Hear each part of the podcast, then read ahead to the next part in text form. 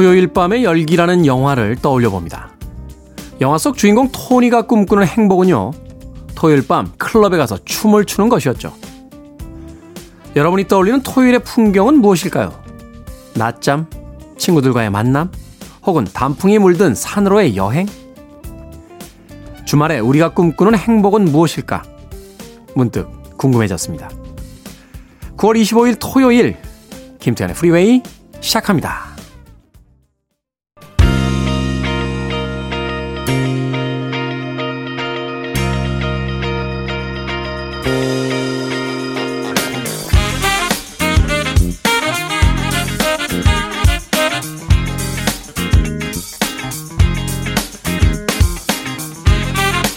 빌보드 키드의 아침 선택, 김태훈의 프리웨이. 저는 클테짜 쓰는 테디 김태훈입니다. 자, 오늘 첫 곡은 1981년 빌보드 핫백 차트 32위에 올라있던 그레킨 밴드의 The Breakup Song으로 시작했습니다. 자, 9월 25일 토요일입니다. 토요일 1부는 음악만 있는 토요일로 꾸며드립니다. 좋은 음악들 두 곡 세 곡 이어서 들려드립니다. 80년대를 중심으로 해서 빌보드 핫백 차트 상위권에 랭크됐던 음악을 선곡해 들려드리겠습니다. 그리고 2부에서는 북구북구로 진행이 됩니다. 북칼럼니스트 박사씨, 그리고 북튜버 이시안씨와 함께 이 가을 읽어볼 만한 책 한 권 여러분들께 권해드리는 시간 갖겠습니다. 자, 청취자분들의 참여 기다립니다. 문자번호 샵 1061, 짧은 문자는 50원, 긴 문자는 100원, 콩은 무료입니다. 여러분 지금 KBS 2라디오 김태현의 프리웨이 함께하고 계십니다.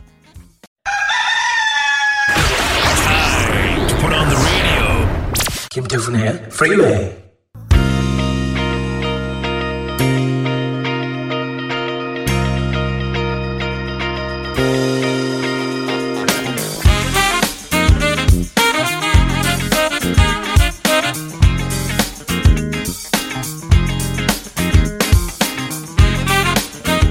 음악만 있는 토요일, 세 곡의 노래에 이어서 듣고 왔습니다.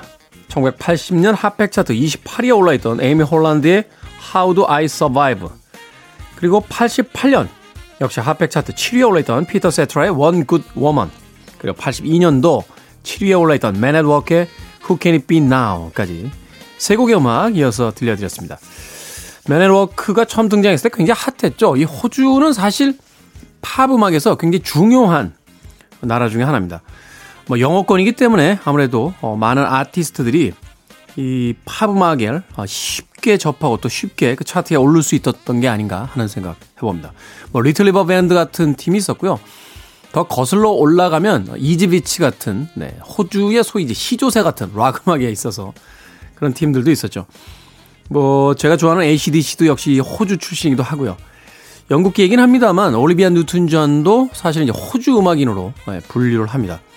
맨앤워크가 등장했을 때 이 Who Can It Be Now 이후에 이제 다운 언더 같은 음악을 히트를 시키면서 정말로 대단한 인기몰이를 했었는데 참 신기했어요. 당시 이제 맨앤워크라는 뜻이 도대체 뭘까? 사전을 찾아봤던 기억이 나는데 이게 공사 중이라는 뜻이더군요. 아니, 세상에 자기 팀명을 공사 중이라고 짓는 팀은 또 뭡니까? 맨앤워크. 네. 가끔 그 해외여행을 가서 공사 중일 때 이제 편말에 Man at Work라고 써져 있는 걸 보면 웃음이 터질 때가 있습니다.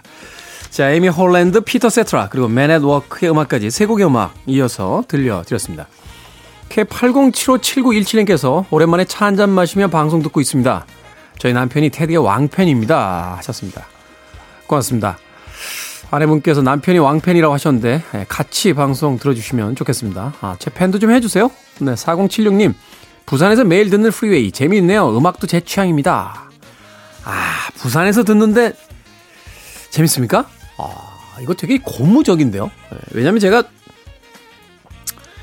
언제가 될진 모르겠습니다만 은퇴를 하게 되면 부산에 가서 살고 싶어요, 저는. 네. 전 세계의 그 아름다운 도시들이 숱하게 있습니다만 저는 정말 부산을 좋아합니다. 그래서 부산에 가서 살고 싶은데 그냥 가서 살기만 하면 좀 그렇잖아요. 그래서 제가 이 방송국 고위 관계자들을 만날 때마다 제가 늘 부탁드리는 게 있습니다. 부산에 가면 DJ 자리 하나만 주시면 안 되겠습니까? 라고 해서 부산의 지역 방송에서 라디오 프로그램을 진행을 해보고 싶다라는 야심 아닌 야심을 드러낼 때가 있는데, 부산 분이 재밌다고 해주시니까 가능성이 좀 있지 않나 하는 생각을 해보게 됩니다. 4076님 고맙습니다. 0203님, 성대모사 잘 하려면 어떤 연습을 해야 합니까? 이걸 왜 저한테 물어보세요? 당황스럽네요. 네. 제가 지금 성대모사를 하고 있는 것처럼 들리시나요? 네? 배철수 선배 성대모사를 하는 것처럼 들리신다고요? 제 목소리가 원래 이렇습니다. 네. 왜 성대모사를 저한테 물어보십니까? 어? 굉장히 당황스럽네요. 네. 옛날에 학교 다닐 때요, 장난삼아서 몇 번 뭐 했던 적은 있습니다. 도올 김용옥 선생님 뭐라고, 내가 말이야, 어? 막 이런 거 흉내내고, 예, 뭐 참 못생겨서 죄송합니다, 뭐 이러면서 이주일씩 흉내내고 막 이랬던 적이 있는데 이제 안 되네요. 연습을 안 하니까. 예, 성대모사를 잘하려면 꾸준히 연습을 해야 될 것 같습니다. 아, 옛날엔 좀 했는데 안 되는 걸 보니까 역시 연습을 해야만 성대모사는 잘할 수 있는 게 아닌가 하는 생각이 듭니다. 0203님, 네, 별걸 다 물어보십니다. 네. 이영민님, 신랑이랑 강화도 차박 갔는데 강화도 전체가 차박 텐트 캠핑 금지 구역이 돼 있더라고요. 차박러들의 무개념 행동으로 차박지가 점점 사라지고 있는 게 안타깝습니다, 하셨습니다. 최근에 차 가지고 차박하러 다니시는 분들 많은데요, 시민의식은 같이 가지고 가셨으면 좋겠습니다. 자, 음악 듣습니다. 1986년도 핫백 차트 2위에 올랐던 곡입니다. 글로리아 로링과 칼 앤더슨이 함께한 Friends and Lovers, 그리고 84년도 핫백 차트 10위에 올랐던 바나나라마의 Cruel Summer까지 두 곡의 음악 이어집니다.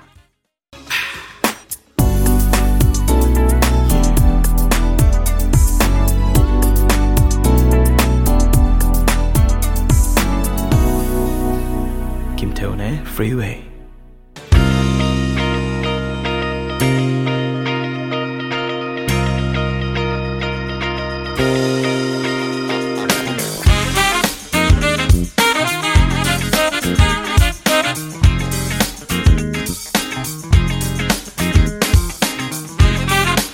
빌보드 키드의 아침 선택, KBS 2라디오 김태원의 프리웨이, 음악만 있는 토요일 함께하고 계십니다. 1989년도 바로 이번 주 빌보드 핫백 차트 25위에 올랐던 락세트의 Listen to Your Heart 들으셨고요. 이어진 곡은 83년도 역시 같은 차트 11위에 올랐던 폴리스의 King of Pain까지 두 곡의 음악 이어서 들려드렸습니다. 자, 폴리스. 그러고 보니까 스팅은 아직도 활동을 하고 있는데, 이 폴리스가 1980년대 초반부터 앨범을 내고 활동했다는 거 참 대단한 것 같아요. 이 팀의 대표적인 곡은 뭐 Every Breath You Take이라는 80년대 최고의 히트곡을 가지고 있죠. 얼마 전에 그 인터뷰 기사를 하나 읽어봤는데, 이 스팅이 그 자신들의 가장 큰 히트곡인 Every Breath You Take에 대해서 이야기한 부분이 있더군요. 어떤 텔레비전 프로그램을 보는데 그 앤디 깁이 어떤 여자와 함께 그 곡을 듀엣으로 너무나 사랑스럽게 부르고 있더라. 그런데 그 곡은 그렇게 부르면 안 된다. 그 곡은 그 한 남자의 스토킹에 대한 이야기이기 때문에 굉장히 무시무시한 곡이다. 그런데 그 음악을 남녀 아티스트가 너무 사랑스러운 듀엣 곡으로 부르고 있어서 자기 깜짝 놀랐다 하는 인터뷰를 하게 됐습니다. 우리가 알고 있는 음악의 어떤 분위기, 그 음악의 느낌과는 그 원작자의 의도가 완전히 달라진 경우가 아닐까 하는 생각이 드는군요. 자, 락세트의 Listen to Your Heart, 그리고 폴리스의 King of Pain까지 두 곡의 음악 이어서 들려드렸습니다. 4416님, 진작부터 듣고 있었는데요, 추석도 끝나고 해서 인사도 드릴 겸 작심하고 문자 보냅니다. 아니, 뭐 문자 보내는데 작심까지 하십니까? 근데 사실 그렇게 됩니다. 어딘가에 한 번도 못 가본 사람과 여러 번 가본 사람, 이렇게 나눠지지 않습니까? 그러니까 해외여행도 한 번만 간 사람은 거의 없는 것 같아요. 아예 해외여행을 못 해봤다 하는 분들은 꽤 많습니다만, 해외여행도 한 번 갔다 오면 그 다음부터는 두 번, 세 번 계속 나가게 되고요. 처음에 그 무엇인가를 한 번 해본다는 거, 그것이 굉장히 중요하지 않나 하는 생각이 드는군요. 4416님, 오늘 작심하고 문자 처음으로 보내셨으니까 앞으로도 계속해서 보내주시길 부탁드립니다. 드리겠습니다. 엄경민님, 궁금. 치킨무 활용해서 먹을 수 있는 방법 있을까요? 냉장고에 4개가 있어요. 잘 안 먹는데 안 받으면 먹고 싶고, 받으면 음식물 쓰레기 봉지에 담아야 하고, 버리지 않고 재탄생시킬 방법이 있을까요? 하셨습니다. 이걸 왜 모으세요? 항상 치킨무는 모자라지 않습니까? 이걸 어떻게 모을 수 있죠? 치킨을 먹을 때 치킨무가 남았던 적은 없는 것 같아요. 항상 모자랍니다.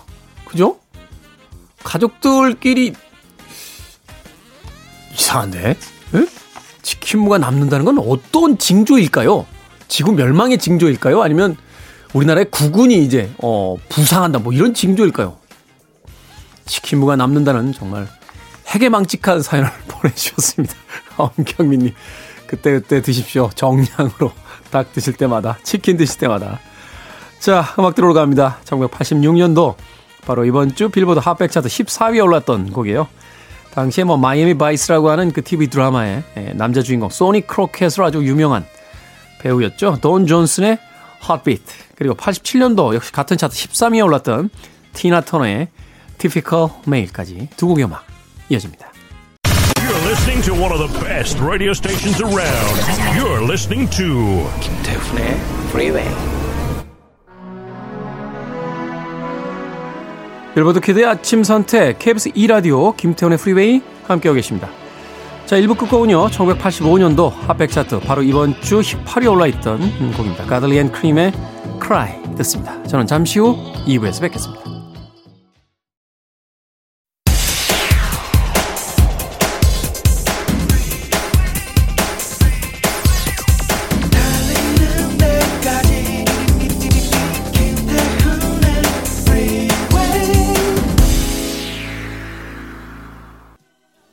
김태원의 프리웨이 9월 25일 토요일 2부 시작했습니다. 나이트 플라이트의 If You Want It 2부 첫 번째 음악으로 소개해드렸습니다.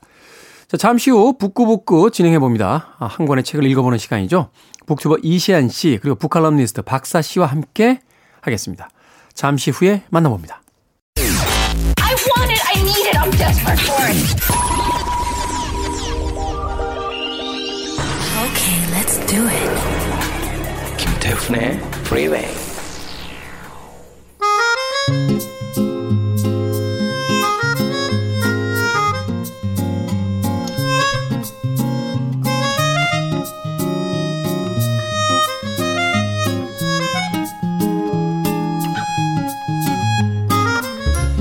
책 속의 풍경을 각기 다르게 상상해보는 재미 함께 해보시죠. 북구북구 북튜버 이시안 씨, 북칼럼니스트 박사 씨와 함께합니다. 어서 오세요. 네, 안녕하세요. 네, 안녕하세요. 반갑습니다. 연결 잘 보내셨습니까? 아, 저는 남들 다 한다는 그 스쿼드 게임을 보면서 보냈습니다. 아, 스쿼드 게임. 네네. 오징어 게임. 얘기해도 되는군요. 네, 오징어 게임을 보면서 보냈습니다. 스쿼드가 오징어 아닌가요? 맞아요, 맞아요. 저는 제가 잘못 해석한 줄 알고 잠시 당황했습니다. 아니, 타사의 이제 브랜드니까, 드라마 브랜드니까. 아니, 뭐, 그거야 이미 다 알려져 있는 건데. 그렇군요. 그 정도는 네. 우리가 21세기에 좀 너그러워질 수 있잖아요. 그거 굉장히 화제더라고요.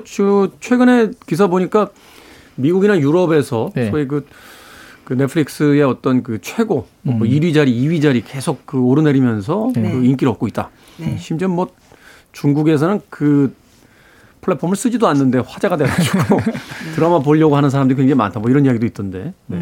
일단 뭐 자본주의 사회라면은 어디든지 그 은유가 딱 적용이 되고 저거 내 얘기다라는 느낌이 들 수 있게 굉장히 보편적이기도 해요. 한국적인 상황이지만 그 보면 보편적이라서 세계 어느 나라도 통할 수 있겠다는 생각은 들어요. 그렇군요. 박사 씨는 어떻게 보내셨습니까? 저는 만화를 엄청나게 보면서 보냈습니다. 만화. 어떤 만화 보셨어요? 네.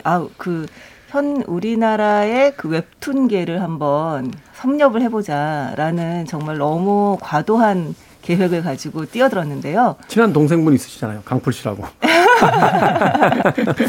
그분께서 요즘 또 웹툰계를 살짝 떠나셨잖아요. 요새 네. 드라마 쓰시느라고 바쁘시더라고요. 그렇죠. 네. 그렇죠. 그래서 한번 봤었는데 와 정말 너무 재밌고요. 너무 잘하고 뭐랄까 저는 집에 TV도 없고 네. 사실 웹툰도 잘 안 봅니다. 잘 안 보고 정말 그냥 하는 거라고는 주구장창 챙기는 것밖에 없는데 아주 신세계를 맛보고 왔어요. 네.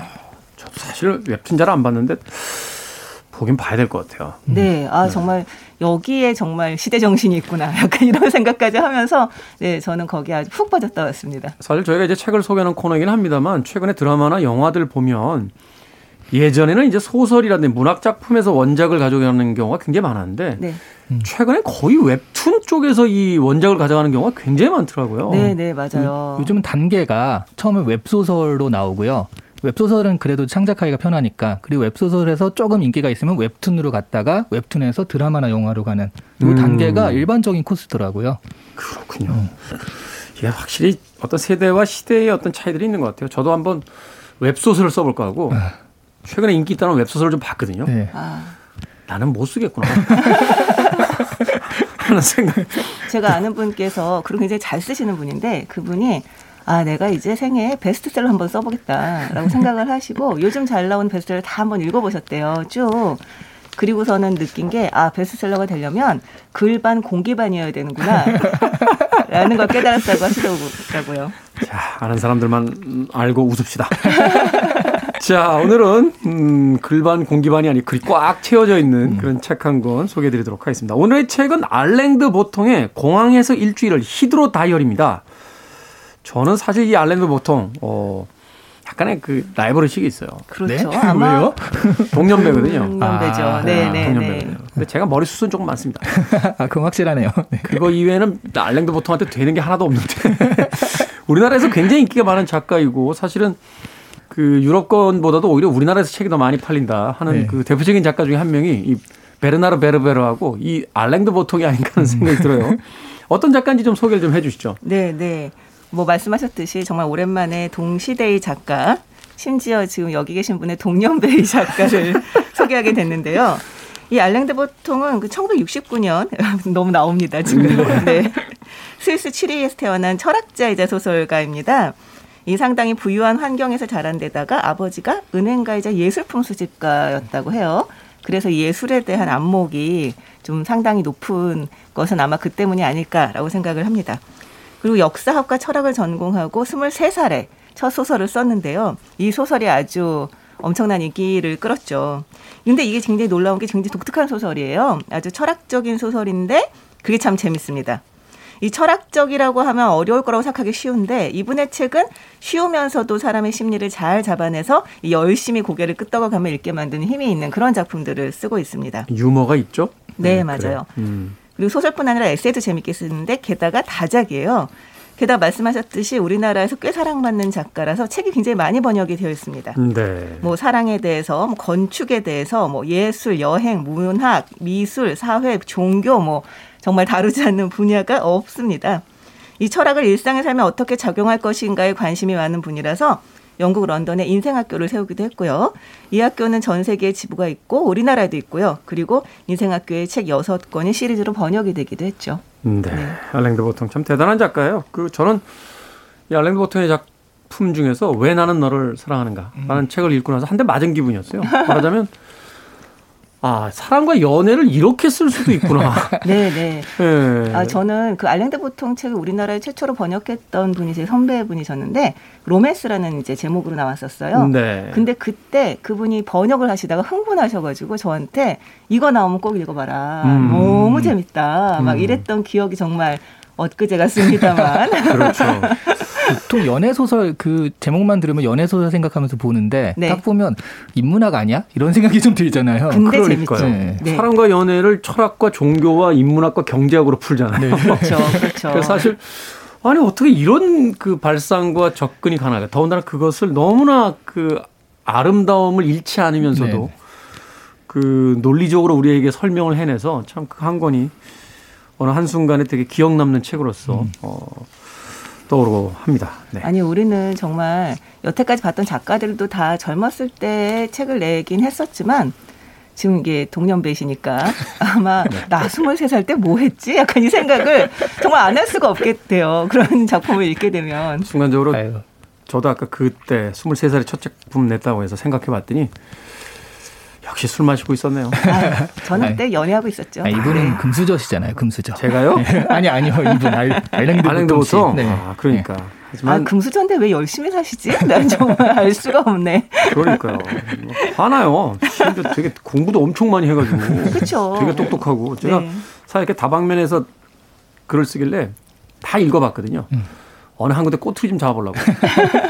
제 결론은 제가 머리숱이 많다는 거예요. 자, 오늘 소개해드릴 책, 공항에서 일주일을, 히드로 다이어리. 이제 영국 런던에 있는 국제공항이죠. 히드로 공항에서 이제 일주일을 보내면서 이제 알랭 드 보통이 이제 쓴 책인데, 자, 이 책에 대한 어떤 특징이라든지 좀 이야기를 해주신다면요. 이 책은 알랭 드 보통이요, 일단 히드로 공항 관계자한테 제안을 받아요. 일주일 동안 공항 상주 작가를 해달라라는 제안이죠. 그러니까 그런 형태의 작가나 뭐 책이나 이런 게 나온 게 없기 때문에 알랭 드 보통도 좀 고민을 하는데, 거기서 대신 쓴소리를 해도 괜찮다, 좀 안 좋은 소리 해도 괜찮다라는 약속을 받고 그럼 한번 해보자라고 프로젝트에 참여를 한 겁니다. 히드로 공항 이러해서 참 구리다, 이런 얘기를 이런 써도 괜찮다, 뭐가 그래서 후졌다 뭐 이렇게 해도 괜찮다, 이런 약속을 받고 했는데, 근데 책을 보면 그런 얘기는 없어요. 사실 작가들이 처음 출발은 그렇잖아요. 네. 내가 당신들을 홍보하기 위한 그런 광고성 글은 못 쓴다. 막상 이런 거 제안 받고 뭐 그렇게 마음대로 쓰십시오 라고 했는데도 가면 그렇다고 남의 돈으로 참 애매하거든요. 그렇죠, 그렇죠. 네네. 그래서 정말 공항 한가운데 책상을 갖다 놔요. 그리고 그 책상에 앉아서 글을 쓰니까 사람들이 지나가다가, 보통은 알랭 드 보통의 얼굴을 모르는 사람도 많잖아요. 그렇죠. 그러니까 공항 상주 직원인 줄 알고 뭐 길 안내 하는 사람인 줄 알고 길도 많이 물어보고, 안내 데스크인 줄 알고. 네. 근데 이제 명찰에 또 작가라고 써 있었나 봐요. 그러니까 작가라고 써 있으니까 그걸 보고 알랭 드 보통 씨 아는 분은 갑자기 고해소가 된대요. 내가 왜 공항에 지금 와 있으며 이런 걸 해가지고 막 얘기하면서. 네네. 정말 많은 사람들을 만나고, 그리고 공항에 여러 가지 그 뒤에 있는 사람들 있잖아요. 우리가 잘 모르는, 가령 기내식이 그냥 나오는데 그냥 나오는 게 아니라 기내식을 준비하시는 분들이라든가, 네, 이런 분들과 다 인터뷰를 하고 히드로 공항의 일주일 전체를 소개한 책입니다. 그렇군요. 저는 딱 이걸 보고 다큐 3일이라는 작품이 있잖아요. 그렇죠. 3일 동안 그 어디 관찰 카메라 해서 이제 계속 그 지역을 탐방하는, 네, 딱 그런 느낌이었어요. 그렇군요. 그것이 이제 아주 건조한 영상이었다라면, 이것은 이제 어떤 문학적 필체를 가지고 써내려간, 네, 인간의 감정이 섞여 있는 그런 이제 책이자 에세이다. 네. 이렇게 볼 수 있겠군요. 근데 정말 정직한 제목이에요. 공항에서 일주일을. 정말 제목이 그냥 다 말하고 있지 않습니까? 그러니까요. 네. 근데 사실 저희도 이제 공항을 자주 갑니다만, 뭐 코로나 시대에는 사실 좀 뜸해지긴 했습니다만, 우리가 항상 사용하는 공간에서의 어떤 필요성만 보지, 그곳에서 벌어지는 여러 가지 일들의 이면까지 쳐다보지는 않잖아요. 그렇죠. 오늘 왜 이렇게 줄이 길어? 뭐 주말이구나. 뭐 아니면 들어갔을 때 아이씨 오늘 그 기내식에 뭐가 나올까? 뭐 이런 거 고민하고 면세점에서 뭘 사서 선물해야지, 이런 정도의 고민에서 그치는데, 네, 이 책은 사실 그런 면에서 본다라면 마치 그 아주 화려한 오페라 무대 뒤에 있는 그 무대 뒤를 이렇게 탐방하고 다니는 듯한 그런 느낌이 들었거든요. 네, 네. 네, 어떠셨어요? 책 읽으시면서. 아, 저는 굉장히 재밌게 읽었죠. 그리고 정말 공항이라고 하는 곳은 진짜 왜 우리가 여행을 갈 때 가장 먼저 가는 곳이기도 하고 가장 나중에 오는 곳이기도 하잖아요. 그렇죠. 저는 공항이 좀 뭐랄까 여행을 상징하는 장소라는 생각을 이제 막연하게 하고 있었는데, 그곳을 아주 그냥 샅샅이 탐방을 한 거잖아요. 저는 아주 흥미롭게 읽었습니다. 네. 저도 이게 약간 알랭 드 보통이 되게 특이한 시도인 것 같으면서도 평소 하는 얘기를 했다라는 생각이 드는 게, 연애 소설을 이성적으로 접근을 하잖아요. 네. 그런 것처럼 우리가 공항을 했을 때는 우리가 이제 이용하는 거 말고 그냥 공항이란 이미지 생각하면 이별과 만남이 벌어지는 뭔가 감정이 증폭되는 곳이다라는 느낌이 좀 있거든요. 그렇죠. 그 공항을 굉장히 이성적으로 또 그 감정들을 배제하고 이성적으로 접근하는 느낌이라서 그동안 해오던 작업의 연장선상이 아닌가 하는 생각도 좀 들었어요. 저는 그 영화 러브 액츄얼리 장면하고 굉장히 계속 오버랩이 되더라고요. 말씀하셨듯이 러브 액츄얼리가 좀 굉장히 말씀하셨던 것처럼 사랑과 어떤 일단 감정의 공간으로 그렸다면, 이건 정말로 진짜 이제 이성적으로 글이 돼 그 감정조차도 이성적으로 바라보고 있는 그런 걸 보여주고 있죠. 예. 뭐 이 책의 에피소드 중에 하나로 등장하잖아요. 정말로 그 헤어짐이 너무 아쉬워서 꼭 끌어안고 있는 한 연인의 모습을 물끄러미 쳐다보면서, 네, 그 이야기를 또 하기도 했는데, 자, 책으로 들어가서 또 다른 이야기 좀 여쭤보도록 하겠습니다. 영국 히드로 공항에서 일주일을 보내면서 이제 사람들과 풍경, 세상에 대한 이야기를 끄집어내고 있는데, 우리가 모르고 있던 공항에서의 어떤 다양한 직종들, 또 공항에서 일하고 있는 사람들의 모습이 이제 드러납니다. 우리는 항상 여행객 중심으로 봐왔는데, 네, 이 책은 조금 다른 관점에서 이제 공항을 쳐다보고 있잖아요. 어떠셨어요? 좀 인상적이었던 어떤 직종이라든지 인물들이 있었다라면. 저는 이거를 요즘에 뭐라고 직업을 얘기하는지 모르겠는데, 구두를 닦아주시는 분 있죠. 구두관리사라고 해야 되나? 정직하게 구두 닦기. 네. 근데 뭐 이런 표현이 있어요. 그래 진전이 없을 때는 아래측에 더들리 메스터스를 찾아간다. 그분이 이제 구두를 닦아주시는 분이에요. 근데 보니까 오전 8시 반에 출근해서 오후 9시까지 근무를 하신다고 그래요. 13시간 근무네요. 거의 뭐, 게다가 한 60켤레쯤 닦는다고 그러더라고요. 그렇죠. 13시간에 60켤레면은 산수가 되십니까? 그러니까요. 잠깐 당황하시다가. 아니. 네. 좀 한 시간에 한 4개에서 5, 4개 정도, 4개, 5개. 산수가 된다는 것도 증명하시면서. 네. 근데 제가 이걸 봤을 때, 그러니까 한국에는 그런 게 없잖아요. 근데 외국에 가면은 뭐 좀 왕자같이 구두를 닦는 높은 의자에 앉아서 왕자같이 앉아가지고 탁 하는데, 아니 저기서 누가 구두를 닦지라는 생각을 했는데요. 다 닦아요. 그러니까 여기 보니까 이거는 약간 감정적인 거라고 그러더라고요. 그 구두를 꼭 닦아야 된다라기보다는 그런 대접을 받는다라는 심리적인 이유로 닦는 사람이 많아서 또 이분이 이제 그걸 이해하시기 때문에 굉장히 또 성실하게 한다 그런 표현들이 나오더라고요. 우리나라에서는 되게 구두를 벗어주잖아요. 그렇죠. 그런데 이제 외국에서는 신은 채 닦으니까 사실은 신은 채 닦으려면 그 닦임을 당하는 사람이 위로 올라가야 네. 닦기가 쉽습니다. 맞아요. 네. 사실 이제 효용적인 어떤 측면이었는데 그게 이제 시각적으로 봤을 때는 네. 마치 누군가를 모시는 듯한 네. 이런 느낌이 드는 거죠. 네. 저 같은 경우는 공항 사제. 굉장히 인상적이었습니다. 공항 사제. 네, 공항에서 일하는 목사님이신 거죠.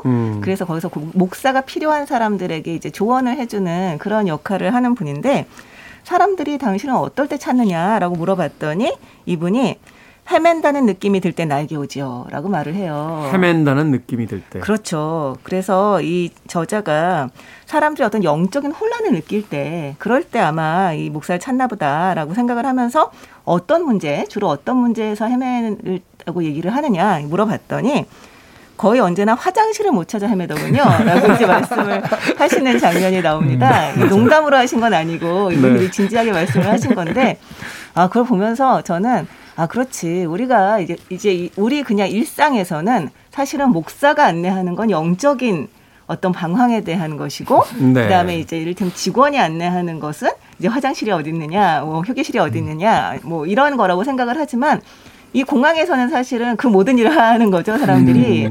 네. 그리고 어떻게 보면 또 이제 그런 어떤 영적인 혼란 이런 거를 또 직원이 도와줄 수도 있는 것이고 네. 그게 좀 저는 재밌게 느껴졌어요. 네. 그 목사님의 유머도 굉장히 인상적이었던 것이 공항을 그 목사님의 이야기를 듣고 나서 다시 쳐다보면 이게 네. 우리의 인생의 축소판 같구나. 떠나고 돌아오고 만나고 헤어지고 또 화장실을 찾지 못해 헤매고. 그렇죠. 게다가 이 공항이라고 하는 곳이 어떻게 보면 이 죽음이라고 하는 것과 살짝 더 가깝잖아요. 그렇죠. 그러니까 비행기 사고라고 하는 것이 우리는 뭐 영화나 이런 데 너무 많이 접했기 때문에 내가 여기 있다, 이 비행기 사고 죽을 수도 있어 라고 하는 그런 아주 살짝 자신의 영혼의 압박 이런 걸 느끼기 때문에 사실 이륙할 네. 때 약간 좀 그래요. 훅 올라갈 때 오우 하면서 그렇죠. 네. 게다가 저 옛날에 산토리니에서 폭풍이 불 때 그 거기를 탈출했던 적이 있었어요. 비행기 2대로. 네. 그래서 폭풍이 너무 심해서 우리 일행들이 전부 이제 이를테면 어느 비행기 탈 것이냐의 결정을 하는데 어떤 부부가 우리는 따로 타겠다 이렇게 얘기를 하는 거예요. 그래서 아니 이럴 때일수록 같이 타고 싶지 않을까라고 생각했는데 그 이유가 아이들을 위해서. 그렇죠. 둘 중에 하나가 죽더라도 하나가 남아야 하니까 그래서 그 판단을 보면서 정말 훅 하고 이제 실감이 왔던 적이 있었어요. 아직 모험담 이야기하는 시간입니다. 저는 캄보디아에서 쌍발기 한번 탔는데요. 네. 비가 오는데 비행기에 물이 새는 거예요. 네. 천장에서 물이 떨어지길래 너무 놀라가지고 그 승무원 불러서 물이 떨어진다고 네. 너무 환하게 웃으면서 It's raining. 비가 오잖아요. 그래서 가는 거예요. 그래서 제가 원래 비가 오면 비행기 물이 새나? 하는 생각하고 내렸던. 저는 그런 모험담은 아닌데 네. 제 인생 최고의 비행이 있었어요. 태국에 가는데 처음에 비행기가 활주로를 이렇게 갈 때 덜덜덜 거리잖아요. 네. 그때 제가 잠깐 이렇게 깜빡 잠들었거든요. 근데 아직도 덜덜거리는 거예요. 아직도 하나 딱 보니까 이미 도착한 거죠. 제 인생 최고의 비행이었습니다. 정말. 시간 순삭의 비행이었군요. 네. 자, 바로 그런 이야기들. 인생의 삶과 어떤 죽음, 또 헤어짐과 만남. 공항에서 이제 겪게 되는 여러 가지 어떤 에피소드들이 마치 우리들의 어떤 인생처럼 느껴지게 되는 그런 책인 것 같습니다. 한국의 음악 듣고 와서 계속해서 책의 이야기 나눠보도록 하겠습니다.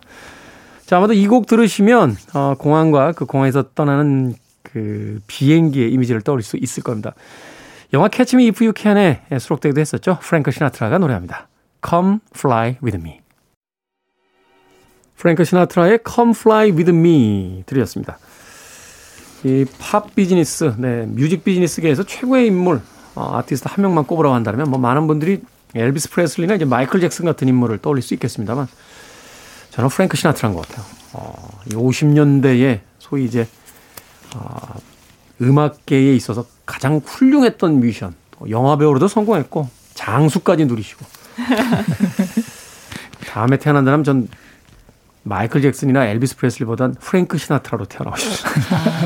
네, 프랭크 시나트라의 Come Fly With Me 들이었습니다. 자, 빌보드 키드의 아침 선택, KBS 2라디오, 김태현의 프리웨이. 오늘 책을 소개해드리는 코너죠. 북구북구, 이시안 씨, 박사 씨와 함께하고 있습니다. 오늘 읽고 있는 책은 알랭 드 보통의 공항에서 일주일을 히드로 다이어리인데요.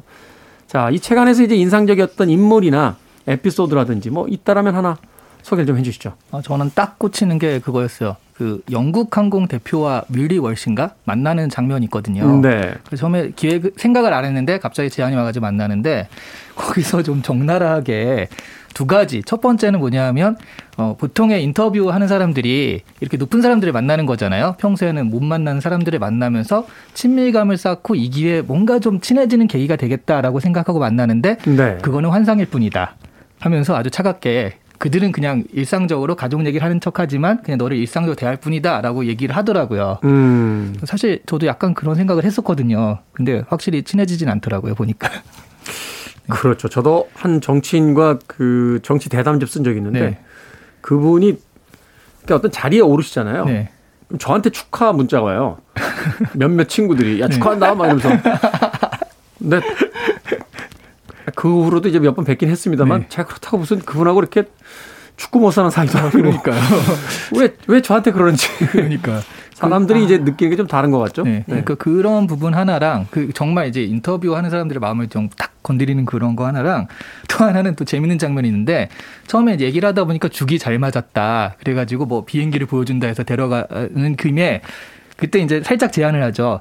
저를 그 비행 작가로 혹시 임명해 주시면 제가 여기저기 다니면서 쓰겠다라고 했더니 갑자기 일순간 정적이 흐르고 눈동자가 흔들리더니 괜히 바쁜 시간을 뺏어서 죄송합니다라고 해서 보안 요원을 불러서 이제 정문까지 데려다 줬다라는 그런 표현이 나옵니다.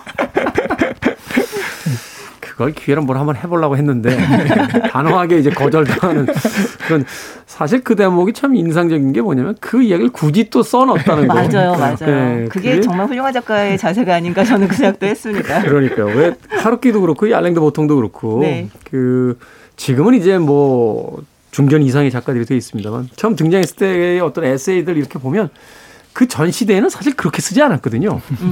근데 80년대, 90년대, 2000년대를 관통하면서 쓰는 그 에세이들을 보면 정말로 날것 그대로의 이야기들을 아주 소소하면서도 솔직하게 담아놨는데 그런 추세가 또 2021년까지도 이어지고 있다라는 또 생각을 해보게 됩니다. 네네.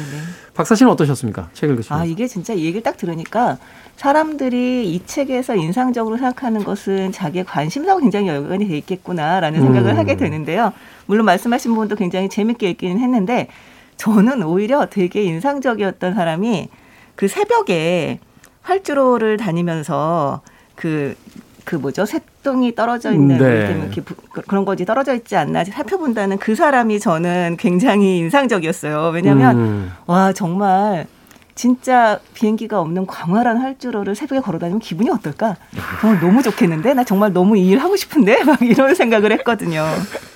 왜 우리가 해외에 가면 가끔 네. 그 비행기에서 내려서 네. 그 에어포트까지 가는 활주로에서 네. 활주로에서 이제 비행기에서 내려가지고 에어포트까지 가는 그 버스를 타려고 이렇게 잠깐 걸을 때 있잖아요. 그때 기분 너무 좋죠. 그때 기분 참 묘하지 않습니까? 네네. 그 제주도 가면 그런 경우 굉장히 많거든요, 사실은. 근데 사실 그때 그 짧은 그 경험으로도 그렇게 묘한 기억을 갖게 되는데. 네.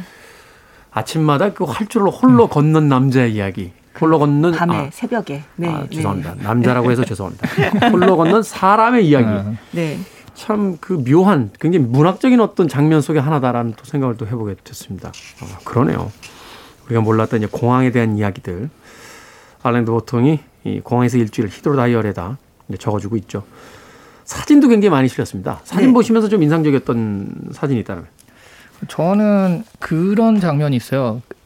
그러니까 아이를 그러니까 아이가 혼자서 캐리어를 끌고 왔는데 아빠가 나랑 똑같은 사진에 인상적이었구나. 네, 라인 밖에서 이렇게 꼭 끌어안는 장면이 있거든요. 그러니까 이 아이가 혼자서 캐리어를 끌고서 비행기를 타고 왔다는 거잖아요. 그렇죠. 그러니까 그 장면이 그러니까 사진만 봐도 아 이게 뭔지 알겠다. 그리고 뭐 감정이 뚝 오는 그런 장면이었고 거기에 대한 이제 설명을 보니까 그런 얘기를 했더라고요. 그러니까 이혼한 아빠가 그렇죠. 이제 뭐 6개월에 한 번씩 엄마한테 갔다 아빠한테 왔다. 네. 그러니까 직원 손을 잡고서 오는 아이와 이제 안는 장면 같이 이제 묘사해요. 근데 여기서 끝이는 게 아니라 저는 그 다음이 더 인상적이었는데 거기서 끝이면 이제 사실 알랭 드 보통스럽지가 않잖아요. 그렇죠. 그러면서 그 장면을 보면서 언젠가는 그러니까 저 아이들도 커가지고 출장을 떠났다가 지구 반대편에서 아버지가 위독하다는 전화를 받을 수 있다. 그리고 의사들은 더 해줄 게 없다는 전화를 받고 그날 이후에 도착 라운지에 들어선 사람들 중에 자신을 그리워하는 얼굴 하나를 못 발견하게 된다. 뭐 이런 식의 얘기를 또 쭉 하거든요. 작가로서의 상상력. 네. 저건 좀 다른 상상을 했네요. 저는 네. 그 장면을 딱 보면서 저 아이는 어릴 때 이미 마일리지가 많이 쌓이겠다. 이렇다니까요, 정말. 아니, 이게 좀 더 현실적이지 않습니까? 네, 네. 근데 정말 사진을 굉장히 잘 썼다는 느낌이 드는 게 진짜 이야기에 딱 맞는 사진들이 다 올라와 있잖아요. 근데 그게 이야기 중간에 보니까 이 알랭 드 보통은 따로 얘기하고는 있지 않는데 사진작가랑 같이 움직였더라고요. 네. 그래서 이야기 중간에 그런 얘기가 나와요. 너무 열정적으로 울면서 이제 그 이별하고 있는 그 아름다운 커플을 이렇게 보다가 그 커플이 드디어 이제 그 헤어지게 됐잖아요. 그런데 그렇죠. 알랭 드 보통과 하인 작가가 서로 야, 넌 저리로 가라. 난 저리로 갈게 해가지고 알랭 드 보통은 비행기 쪽으로 여자를 쫓아가고 사진 작가는 이제 그 떠난 남자를 쫓아가는 얘기가 나와요. 그걸 보면서 아, 이 작가라는 게 참 녹록지 않은 직업이다. 지금 저걸 이야기거리를 만들기 위해서 그 와중에 역할 분담까지 하고 보통이 아니다. 약간 그 생각을 했습니다. 예. 네. 참 그 사람들의 어떤 순간을 잡아내기 위한 작가와 그 사진 작가의 네. 그 이야기 에피소드가 참 그 웃음을 머금게 하면서도 과연 그 뒤에 어떤 일이 벌어졌을까를 또 더욱 궁금하게 만드는 그런 대목이기도 했습니다. 자, 음악 한 곡 더 듣고 와서 계속해서 책 이야기 나눠보도록 하겠습니다. 1978년도에 UK 싱글 차트 4위까지 올랐던 곡이에요. The Motors 그룹의 최대 히트곡입니다. 에어포트 듣습니다. Free your mind. I want to break free. Are you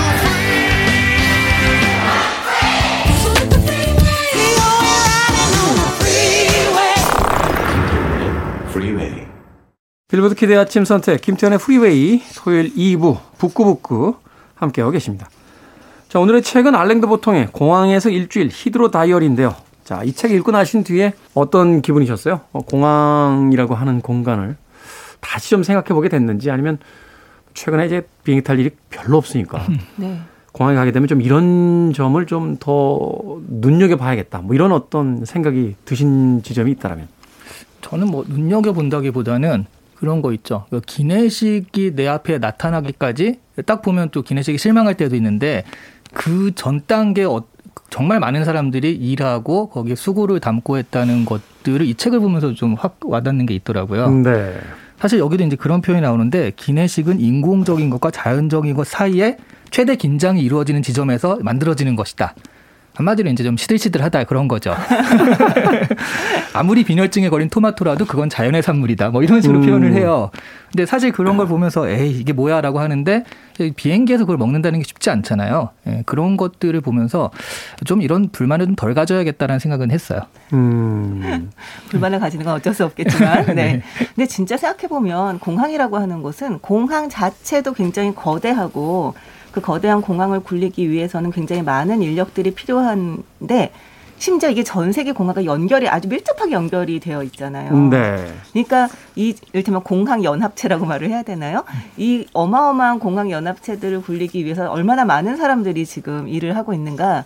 그 사람들이 한 명만 빠져도 얼마나 이 일들이 이를테면 삐그덕거릴 것인가. 이것에 대해 좀 체감하는 어떤 계기가 됐어요. 저는 이걸 읽으면서 그러면서 정말 너무 공항을 가고 싶어졌습니다. 언제쯤이나 좀 자유롭게 여행할 수 있을까요? 그러니까요. 우리에게는 낭만적인 공간일 수 있는 그 공항 안에서 얼마나 많은 사람들이 보이지 않는 곳에서 자신들의 일을 해나가고 있는가.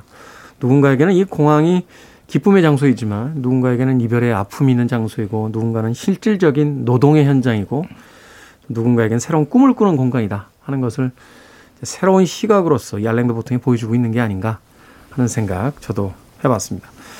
자, 이 알랭 드 보통이 책을 마무리하면서 야심을 드러냅니다.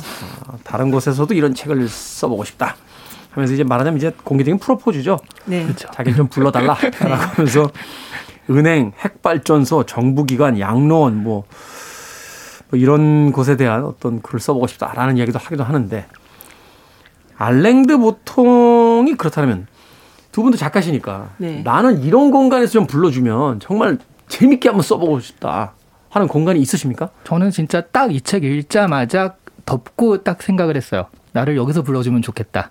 서점. 서점? 네.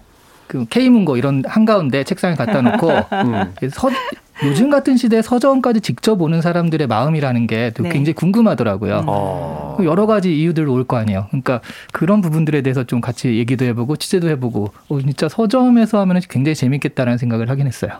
이건 굉장히 현실적 있는 프로포즈네요. 네. 박사 씨는? 저는 정말 이거 보자마자 공항. 역시 공항 약간 이런 생각을 했어요. 저도 너무 공항에서 이렇게 어디든 들어갈 수 있고 누구와도 이야기할 수 있고 정말 그런 것을 하는 데 있어서 공항만큼 사실 그렇게 막 이를테면 이렇게 닫혀있는 곳이 많지 않잖아요. 그렇죠. 그걸 다 문을 다 열고 들어갈 수 있다는 점에서 나도 너무 부럽다. 공항 나도 하고 싶다. 약간 이 생각을 했습니다. 인천공항 관계자 여러분들께서 방송 듣고 계시다면 네, 저희 열대 목소리 들어주세요. 닫혀있는 거로는 핵발전소도 만만치 않으니까 그것도. 핵발전소는 가까이 가고 싶지 않아서요. 그렇군요. 테디 같은 경우도 있을 것 같은데요. 어느 공간이? 저는 박물관이요. 박물관이요? 박물관. 네. 왜냐하면 저는 이제 박물관이 어떤 멋진 공간이기도 합니다만 그런 것들보다 저한테 누가 이제 공항에서 일주일을 알랭 드 보통처럼 써보십시오 하면 저는 거절합니다. 비교될 것 같아서요? 아니죠. 저는 쓸 자신이 아예 없어요. 그러니까 이 지루한 어떻게 보면 그죠? 우리는 그냥 단지 떠나기 때문에 흥분되는 공간이지 건물과 그 공간 자체 어떤 메커니즘으로 본다라면 네. 그냥 빤히 예상할 수 있는 그 지루한 공간일 수 있는데 그 공간을 이렇게 재미있게 쓸 수 있단 말이야? 하는 생각이 들어서 저는 사실 공항에서 일주일 쓰라고 그러면 도대체 뭘 써야 되지? 이런 어떤 현실적인 어떤 현타가 올 것 같은데 네. 박물관이나 미술관은 전시품만 써도 사실은 저는 모든 그 주의가 실용주의라서요. 정말 현실적이네요. 제가 가장 최근에 낸 3권의 책이 다 인터뷰집이에요. 네. 왜 인터뷰에 이렇게 집착하냐? 어떤 분이 이렇게 질문하시길래 글쓰기 싫어서 인터뷰를 모아서 그냥 글을 쓰고 있다. 그래도 박물관 하면 이 박물관은 살아있다라는 영화 때문인지 밤이 되면 뭔가 새로운 게 펼쳐질 것 같은 그런 느낌. 그러니까 상상력으로 뭔가 채울 수 있을 것 같은 그런 느낌이 굉장히 많이 드는 공간이 있거든요. 박물관 공기마저 사랑합니다. 정말 너무 좋은 공간이죠. 잠깐만요. 밤에는 혼자 있어야 되나 박물관? 네. 그렇죠. 잠깐 다시 시작하시게 되나요? 저는 그럼 백화점. 백화점 밤에 혼자 있는 거 진짜 너무 좋겠네요. 그러니까 현실적입니다. 백화점은 이제 밤에 혼자 있으면 뭐 이것저것 입어도 보고 안 들키겠죠. 그런 만화들도 있죠. 네. 그러니까요. 네. 근데 아까 처음에 우리 얘기할 때 그 공항에서 가장 이를테면 특이한 직종이 뭐라고 생각하냐 뭐 이런 얘기를 했던 것 같은데요. 저는 아무리 봐도 공항에 한가운데 앉아서 글을 쓰는 작가만큼 특이한 직종은 없는 것 같다는 생각은 했어요. 작가야말로 정말 그 아주 전 세상에서 모든 세상에서 가장 특이한 존재죠. 맞아요. 자, 북구북구 오늘은 알랭 드 보통의 공항에서 일주일 히드로 다이어리 읽어봤습니다. 한 줄 평들 부탁드리겠습니다. 저는 감정의 과잉 없이 공항을 들여다보는 책. 그런데 보고 나면 공항을 볼 때 감정이 조금 더 생기게 하는 책. 작가는 건조하게 들여다보지만 읽는 우리는 감정이 북돋아진다. 네, 그 뒤에 있는 이면이나 이런 것까지 보면서 공항을 조금 더 감정적으로 대하게 하는 것 같아요. 그렇군요. 자, 저는 정말 여행 가고 싶을 때 이 책 읽으면 너무 좋겠다 이 생각을 했어요. 정말 그 알랭 드 보통이 굉장히 이를테면 좀 차갑고 건조하게 쓴 것 같지만 사실 읽는 내내 그 공항의 냄새, 공항의 소리, 공항의 공기, 공항의 분위기 이런 게 막 생생하게 다가오지 않나요? 그렇죠. 저는 그래서 읽고 나니까 진짜 짧은 여행을 갔다 온 느낌이다 이런 생각이 들더라고요. 그래서 대리만족으로 여행 가고 싶을 때 한번 읽어보시면 어떨까 합니다. 여행 가고 싶을 때 읽어도 참 좋겠습니다만 여행 가기 전날 읽으면 맞아요. 여행의 흥분이 배가 되지 않을까 하는 또 생각도 해보게 됩니다. 여행 가고 싶네요. 자, 공항에서 일주일 히드로 다이어리 오늘 북구북구에서 읽어봤습니다. 다음 주 책은 어슐러 르 퀸의 단편이죠. 오벨라스를 떠난 사람들인데 관심 있으신 분들은 한번 좀 읽어보시고 다음 주 방송도 들어주시길 바라겠습니다. 북튜버 이시안 씨, 북칼럼니스트 박사 씨와 함께했습니다. 고맙습니다. 네, 감사합니다. 고맙습니다. 자, 음악 한 곡 듣습니다. 앨범의 타이틀이 에어포트, 공항이라는 타이틀을 달고 있는 앨범 속에서 한 곡의 음악을 준비해봤습니다. 미스 클라우디아 앤 포르노라마의 The I Love You Song 듣습니다.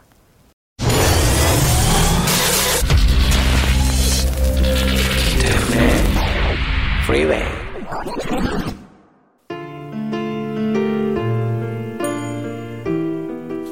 KBS 2라디오 김태원의 프리웨이 오늘 방송 여기까지입니다. 오늘 끝곡은 랜디 크로포드의 알마즈 준비했습니다. 편안한 토요일 보내십시오. 저는 내일 아침 7시에 돌아오겠습니다. 고맙습니다.